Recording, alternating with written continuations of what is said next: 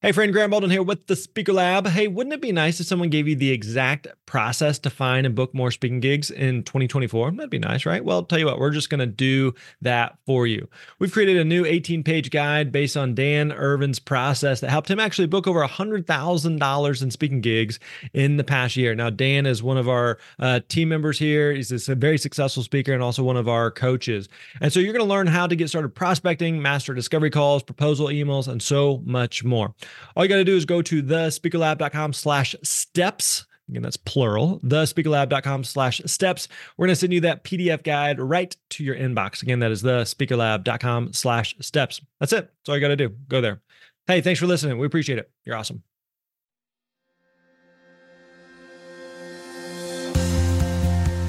What is up, my friends? Graham Baldwin here. Welcome back to the Speaker Lab podcast. We are here on episode 79.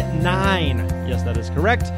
Yeah, 79. We are closing in on 100. Hundy on that century mark. So excited about that.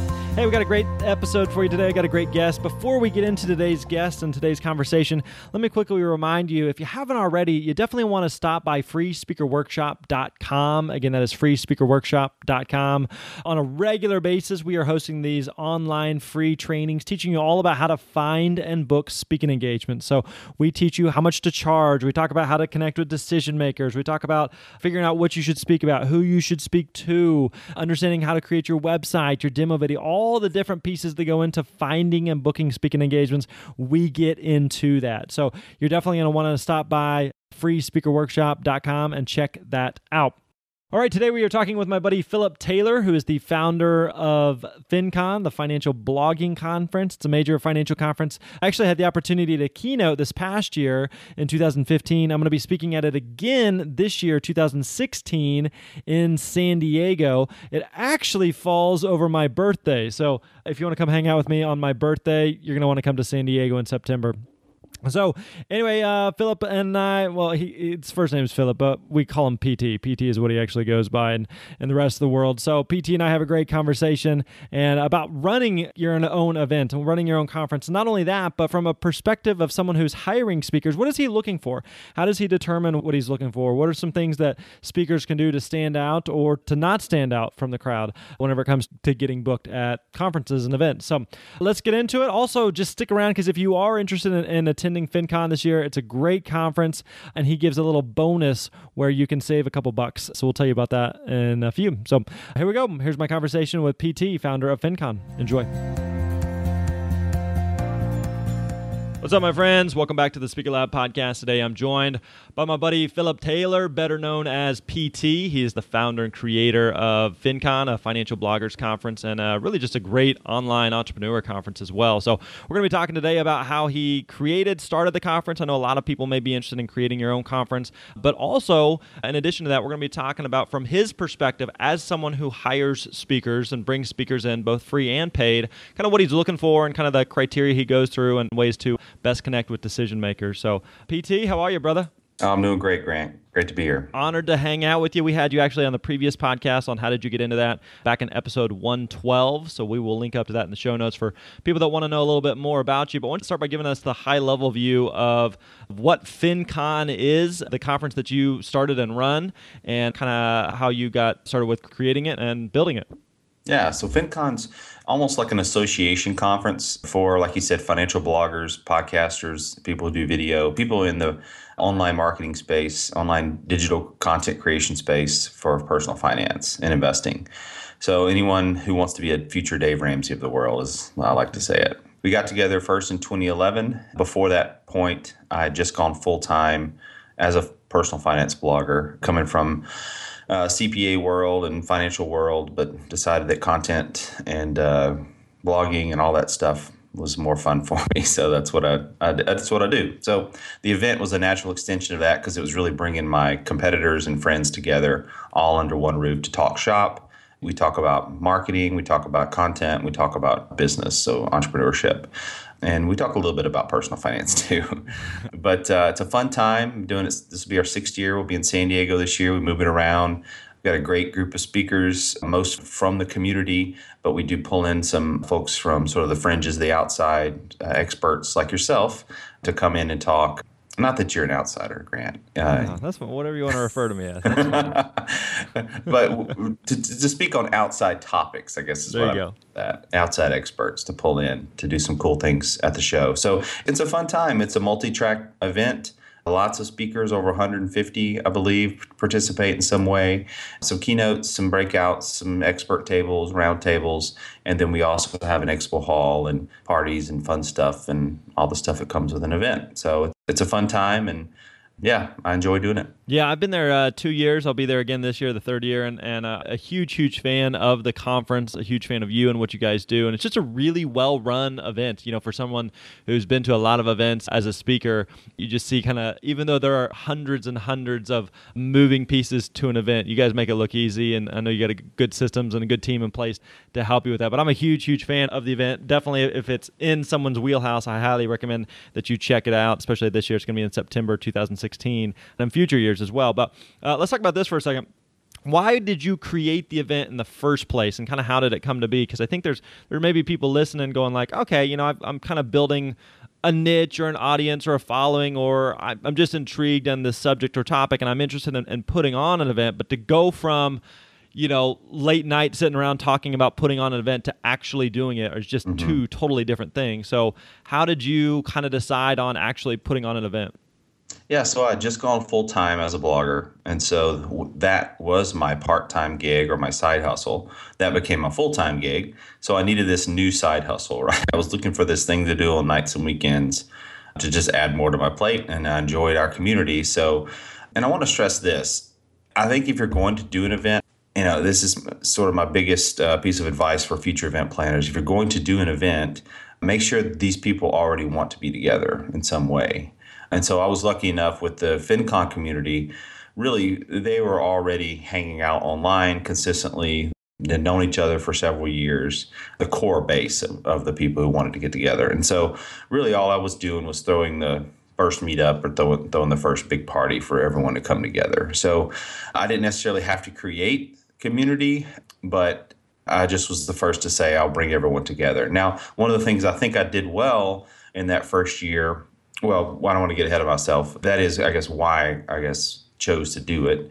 But I wasn't necessarily looking to, you know, be the star of the show, but I really just had a passion to see everyone come together. I'd seen folks at other events and really enjoyed that connection. I really learned a lot, and I felt like it was helping my business grow.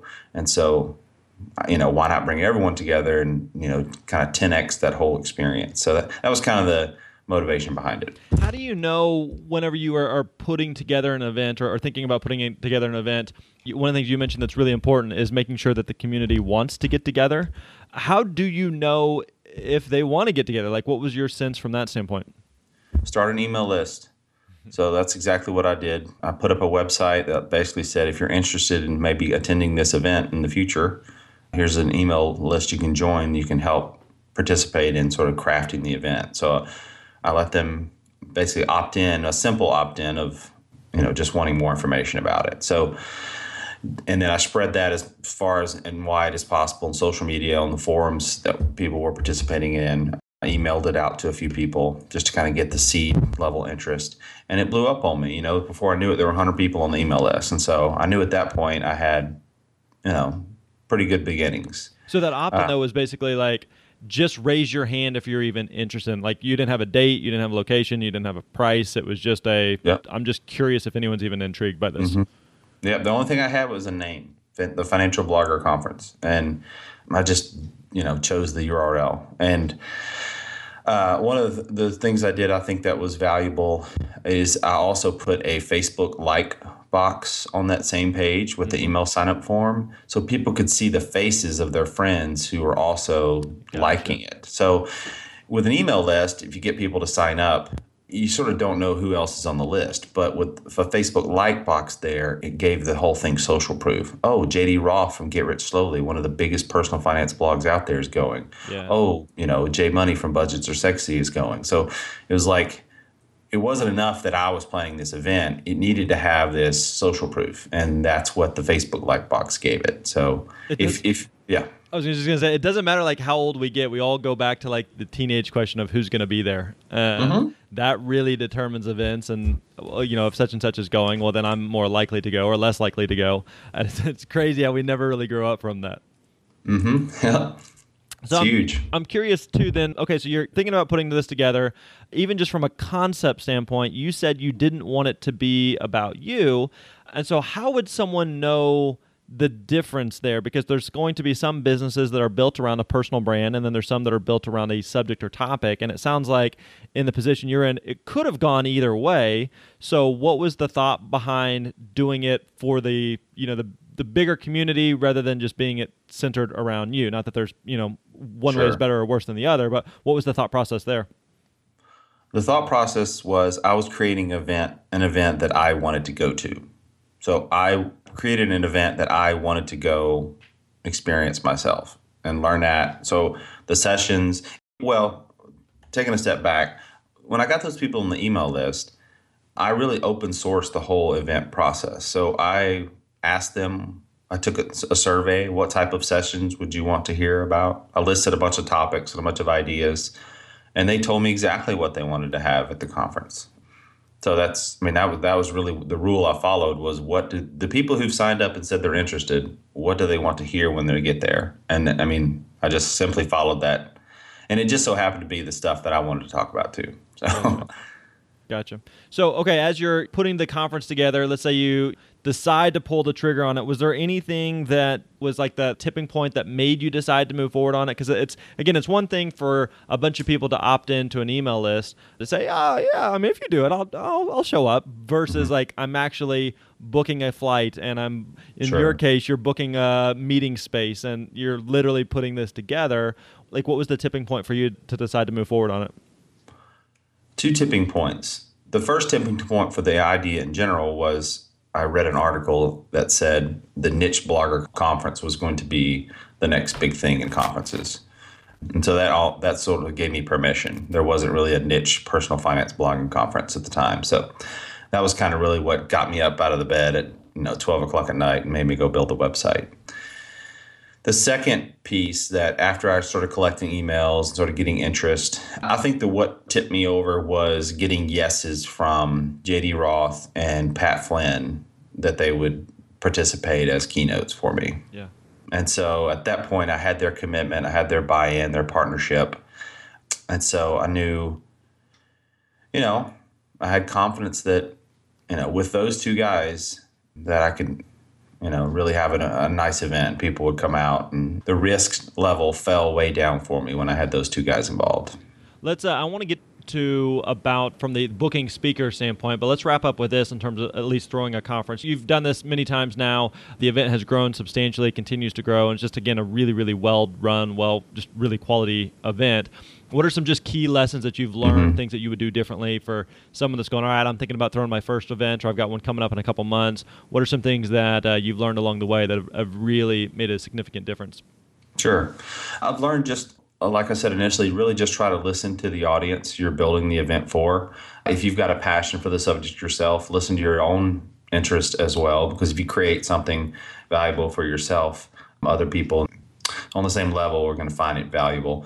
As much as possible, partner with the community to create new aspects of it. So my staff's really small, only 2 or 3 people that help me run the event on a more part or full-time basis. And so really look for opportunities within the community to, like our award show, for instance, that we have at the event is completely run by a partner that I have that, really manages the whole process. And so there's lots of little pieces to the conference that members of our community take ownership in. It gives them something to invest in and be a part of. And it takes a lot off my plate.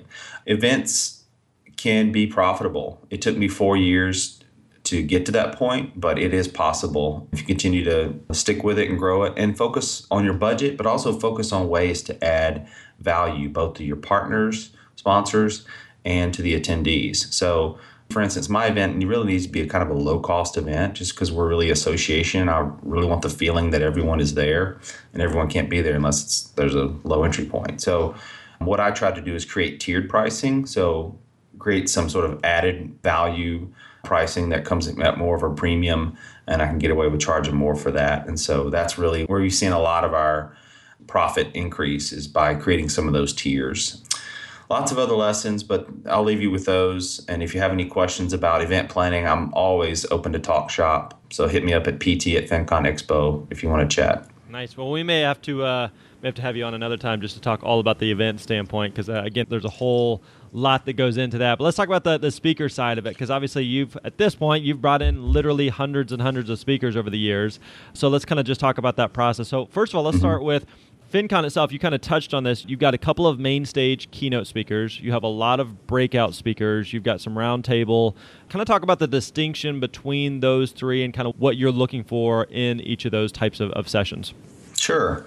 We have really a multi-track event. And so the main keynote time period each day is only an hour or two. And so I want those talks to be really centered around broad topics, higher level, and be more inspiring or motivational in nature, and so less tactical information. So I'm really looking for someone to come in and be motivational, inspirational, or just kind of speak from a higher level and really guide the conversation of the conference. So I'd really love for those, if we're doing 3 full days of the conference and we do 3 keynotes, then I'd love for those 3 keynotes just really weave a thread, a message through the event. Mm-hmm. And so you kind of have an opener, a beginning, and a close on that. So naturally you want, maybe a little motivation up front or inspiration up front and the motivational back, or a little more, higher level thinking in the middle. Then we have our breakout sessions, which really feature people from our community for the most part, that are there to bring sort of what they've been doing back to the community. We do a lot of success story type of breakout sessions where people are showing examples or case studies, kind of bringing or what they've done in the past year. We also feature experts, like I said, sort of from outside the community, who may bring like one of their, maybe not canned talks, but something they've done elsewhere. I don't mind that as long as it hasn't been shown in our community before. And then, like you said, we have, in terms of the breakouts, we have 5 main breakout rooms and then 2 additional breakouts when the expo hall is going on. So all in all, 7 breakout rooms, which seems nuts to me, but you got a lot of moving pieces. Yeah. And then of course we have Ask the Expert tables. So throughout the conference, we'll have an area where our attendees can just show up at a scheduled time and book a meeting with an expert in a particular area. So they just have that burning question they want to get answered. They can sit down with an expert and do that. And then we also have some roundtable discussions that we're going to try to implement this year, where we sort of take some speakers who, are experts in an area, and basically they will be facilitating a conversation about a particular topic. So that's kind of the format of it. It sort of changes from year to year. I'm still kind of a growing conference, but for the most part, I try to pay our keynotes because I'm hoping that they'll prepare something original and spend hopefully several hours putting something together for our audience. For the breakouts, for the most part, since it's members of the community filling those needs, I try to certainly give them a free pass. But if we have some subject matter experts in particular who I'm having to go get for some of those roles, then I may end up paying some of those folks, or at least picking up travel, things like that. Gotcha. And yeah, for the most part, if you come and speak at FinCon, you get to come for free or participate on our Pro Pass level, which I think is a pretty sweet premium ticket option. So yeah, it's a pretty good setup. I found a good balance. The first year I did it, I just paid everyone a $100 gift card, and that's about all I had at the end of the conference. So, but it's evolved, and I've sort of found a happy medium with how it kind of works. So let's talk about one of the things that you touched on that I really like, and I think it's important to note, is the distinction between what you're looking for in a keynote versus a workshop. So a keynote's going to typically be more broad. It's going to appeal to pretty much everyone at the conference, whereas your workshops, your breakouts are going to be more of a niche type of topic, and it's going to be more, in the weeds or in the trenches of something, and just the nuance and details of it.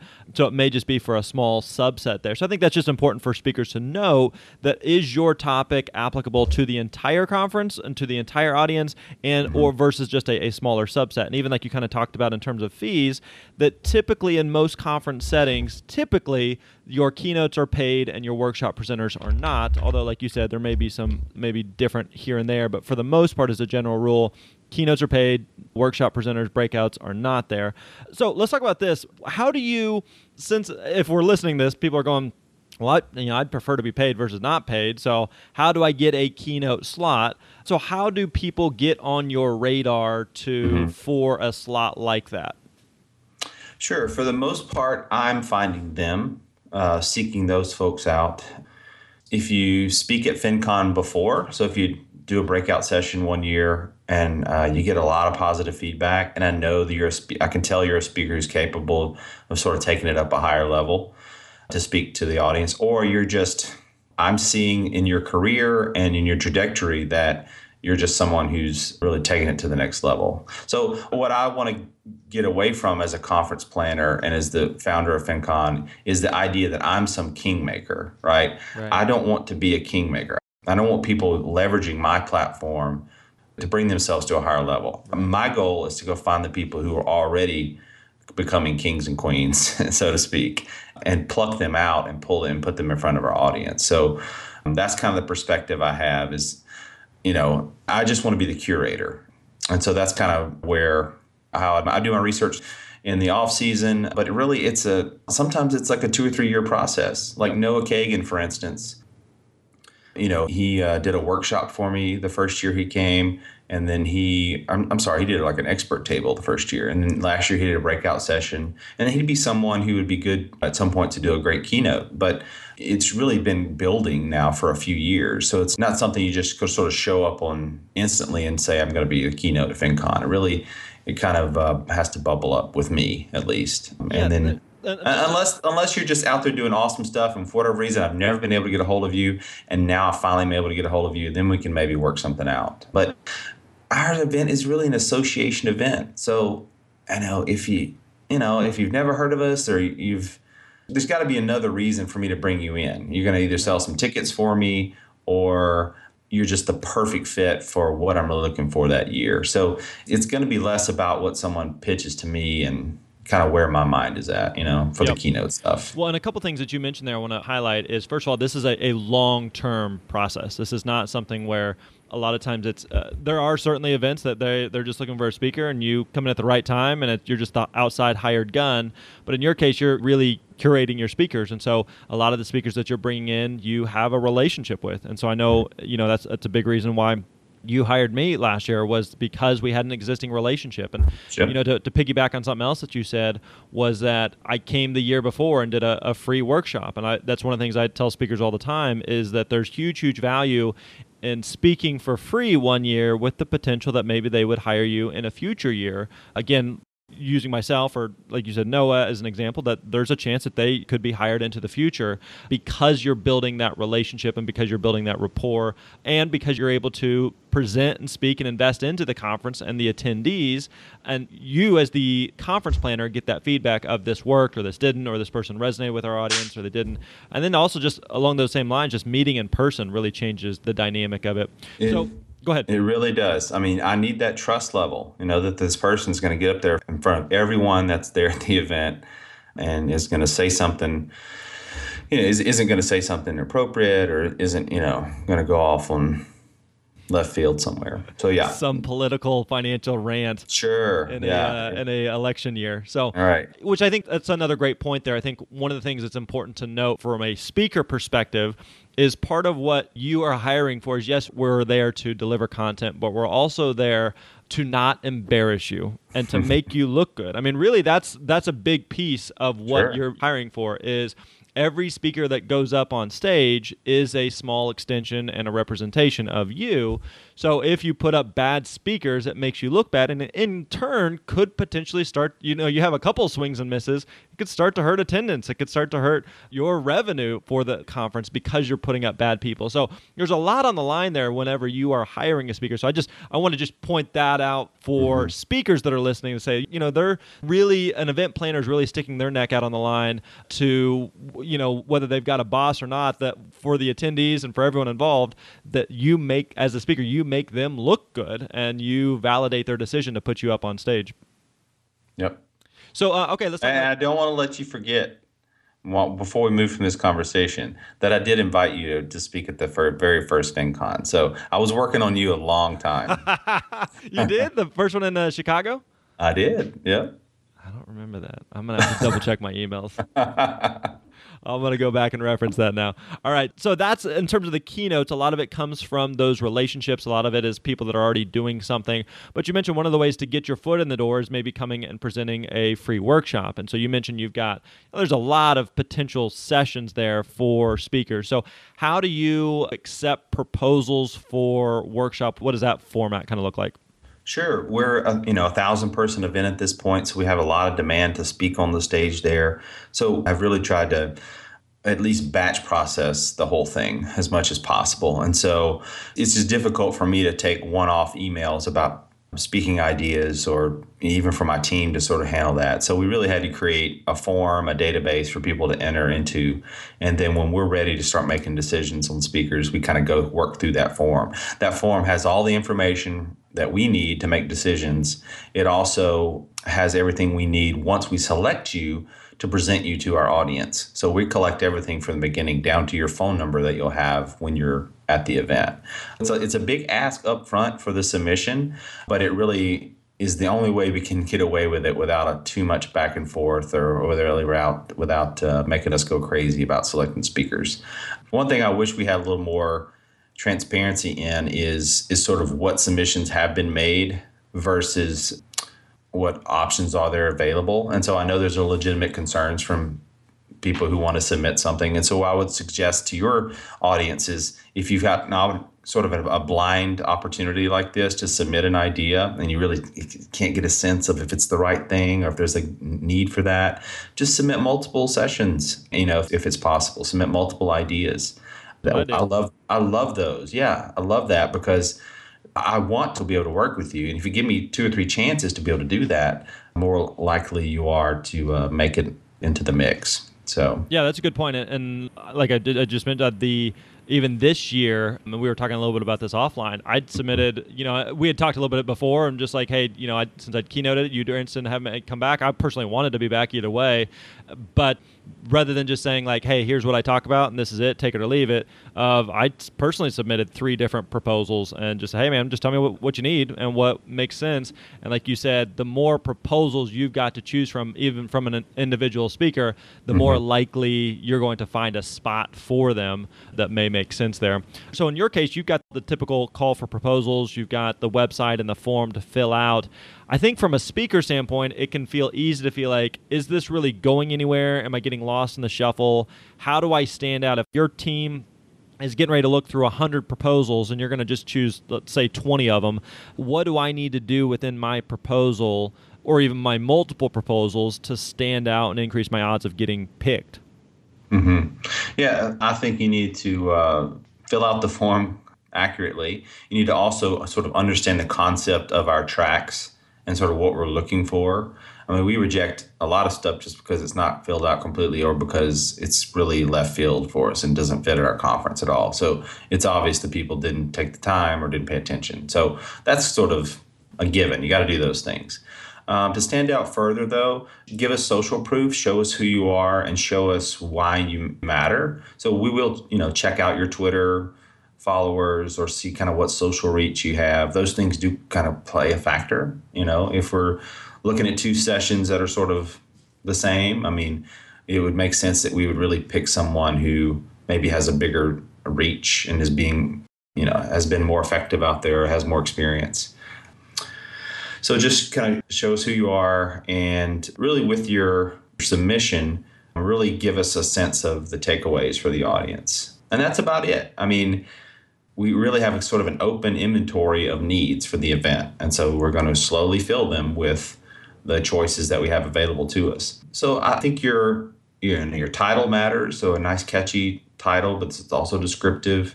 It also helps because at some point we stop down and we stop making decisions and we say, okay, we've got this sort of pool left of great talks, and we send that over to the audience and we let them make a choice at that point. So I think a title in that case really means a lot. So spend a lot of time working on your title, maybe run it by some friends before you submit it just to make sure it's interesting and also descriptive, gives and can sort of stand alone without seeing the rest of the copy of the description of the title. So that's kind of some tips I would say. One thing that you mentioned in there too is just submitting your proposal as early as possible in the process.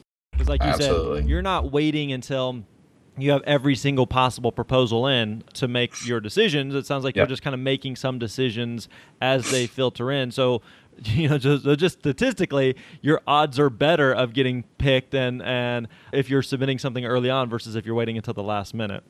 No doubt. And if you're, for instance, in my community, if you've submitted something from day one and then you maybe signed up for the conference, you joined our Facebook group, you're in there, you're helping people, you're asking questions, you're participating, you're really a part of the community already, that skyrockets your chances of being selected. Gotcha. What about in terms of I've submitted my proposal, and in some cases it may be, you know, weeks or oftentimes months before you hear anything. Is there any way that a speaker can follow up to see how things are going in the process, or if there's anything else that we need, or to make ourselves stand out in that situation without that, always that fine line of I want to follow up and make sure I stay top of mind, but I don't want to be annoying. So what does that look like from your perspective as a decision maker? You know, if it's an earnest email, you know, I don't mind the earnest emails about, hey, I'm trying to decide between a couple of events and, you know, I really want to go to FinCon, but I need to make a decision now. I don't mind that email. But if it's just literally, let me know. That's kind of annoying. What I would probably do to stay top of mind with me is to socialize things about the event, socialize some of our content, our podcasts we put out, and really just be a promoter of the event without really expecting anything in return, but also mentioning us in your tweets so that we know that you're out there sharing our content. We know that you're out there sort of promoting what we're doing, because part of the reason we want to bring you in as a speaker is because we know you'll help attract an audience. So if you're out there doing that already before we even select you, then that bodes well for you. Gotcha. Let's wrap up with one final piece. So let's imagine that someone listening to this, and just as speakers in general, that we are picked to go speak at a conference, whether it be a workshop or a keynote, paid, free, either way. We show up to speak at the event. Again, you've got a lot of moving pieces as an event planner and a decision maker there. So what are some things that we can do on our end as speakers that just make your life easier? Just be friendly to my AV staff. I've worked with these guys for 6 years now, and so be friendly to them. They do their best. And also, you know, engage with the audience, stick around throughout the rest of the event. That would be nice.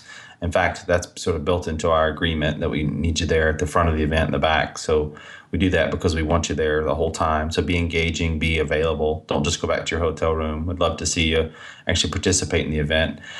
You know, obviously present your information, don't pitch too much, and be available for questions. We have so many speakers, really the onus is on you to, you know, present yourself in a professional quality way. And if you don't do that, then that'll come out in our results, and, you know, probably wouldn't be asked to participate again. But, you know, just kind of be a general, cool, active member of the community and bring value in your talk. Be there on time and be nice to our AV guys. Yeah, I mean, it's simple stuff, right? But those simple things can make a huge, huge difference of, like you said, those AV guys should be every speaker's best friend. They can make you look and sound way better than you actually are. Right. So, and you know, I know people are stressed right before they get up to talk, but you don't have to be a jerk to, you know, the people who I'm working with, you know, right before you do that. So you need them on your side. So that's right. You need to be friendly to them and make sure that you appreciate them and let them know that you're, you know, that they're doing a good job, that they're doing their best. And there's times where sometimes there's an issue. It's not their fault. Maybe it's, there are times where, I know for me, I've been on stage and the mic goes out and there's nothing that they could have done. It was just, you know, there's some power glitch or there's some issue that was beyond their control. So like you pouring water on the carpet. Yeah. Right? Just little things like that. Just dumping water here and there and making the decision maker and event planner nervous. Good times there. All right, so hey, if people want to find out more about FinCon and find out more about you and what you guys are up to, where can we go? Yeah, hit us up at finconexpo.com. You can also tweet us at FinCon or tweet me at PT Money. Awesome. Well, we'll be sure and link up to all of that in the show notes. And again, I'm a huge, huge fan of FinCon. I'm going to be there this year, 2016, speaking about something yet to be determined. So we'll figure that out in the meantime. But great conference, and I hope to see a lot of good people there. So PT, thanks for the time, brother. Oh, it's such a pleasure being on. Thanks, Grant. All right, there you go. Hope you enjoyed that conversation with Phillip Taylor, PT, founder of FinCon. All around great dude. Just a big fan of PT, and just he's a great guy. Hey, again, if you want to register for FinCon and save $50 off the ticket, you can use the promo code GRANT. Again, put that promo code in there for GRANT, and you will save $50. That's sweet, huh? Gotta like that. Save $50 on the FinCon ticket. I like it. All right, hopefully we will see you in San Diego for FinCon. It's gonna be a lot of fun. And again, I'm going to be there speaking again this year. Can't wait, and I can't wait to see you there. You better be there. It's gonna be a lot of fun. All right, that wraps up episode 79. Yeah, let's go 79. Catch you next time, my friends. You're awesome.